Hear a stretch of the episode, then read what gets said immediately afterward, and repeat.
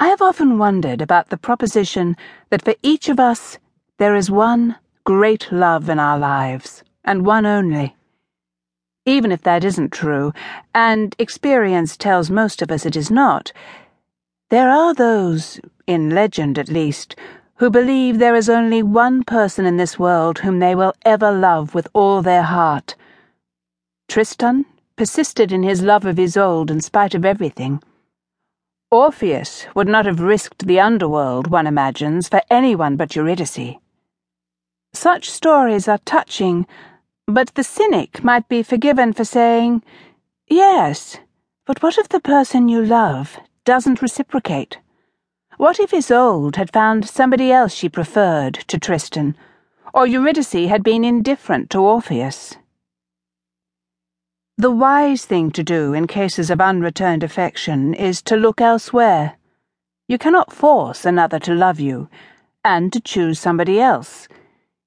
In matters of the heart, though, as in all human affairs, few of us behave in a sensible way. We can do without love, of course, and claim it doesn't really play a major part in our lives. We may do that, but we still hope. Indifferent to all the evidence, hope has a way of surviving every discouragement, every setback or reversal. Hope sustains us, enables us to believe we will find the person we have wanted all along. Sometimes, of course, that is exactly what happens. This story started when the two people involved were children. It began on a small island in the Caribbean, continued in Scotland and in Australia, and came to a head in Singapore.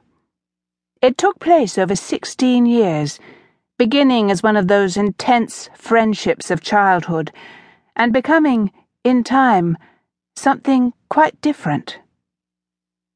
This is the story of that passion.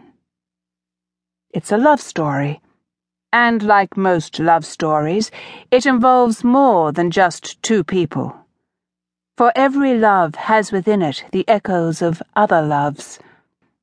Our story is often our parents' story, told again, and with less variation than we might like to think. The mistakes, as often as not, are exactly the same mistakes our parents made, as human mistakes so regularly are. The Caribbean island in question is an unusual place.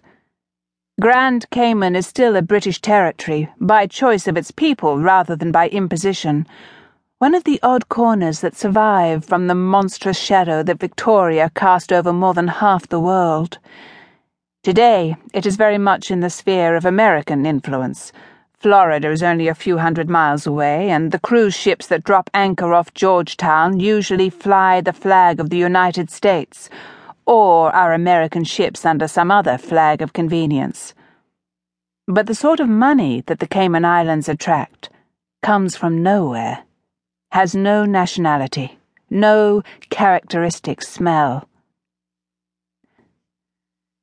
Grand Cayman is not much to look at, either on the map, where it is a pinprick in the expanse of blue to the south of Cuba and the west of Jamaica, or in reality, where it is a coral-reefed island barely twenty miles long and a couple of miles in width. With smallness come some advantages, amongst them a degree of immunity to the hurricanes that roar through the Caribbean each year. Jamaica is a large and tempting target for these winds, and is hit quite regularly. There is no justice in the storms that flatten the houses of the poor in places like Kingston or Port Antonio. Wood and tin constructions so much more vulnerable than the bricks and mortar of the better off. Grand Cayman, being relatively minuscule, is usually missed, although every few decades the trajectory of a hurricane takes it straight across the island. Because there are no natural salients, much of the land is inundated by the resultant storm surge. People may lose their every possession to the wind. Cars, fences, furniture and fridges, animals too, can all be swept out to sea and never seen again. Boats end up in trees. Palm trees bend double and are broken with as much ease as one might...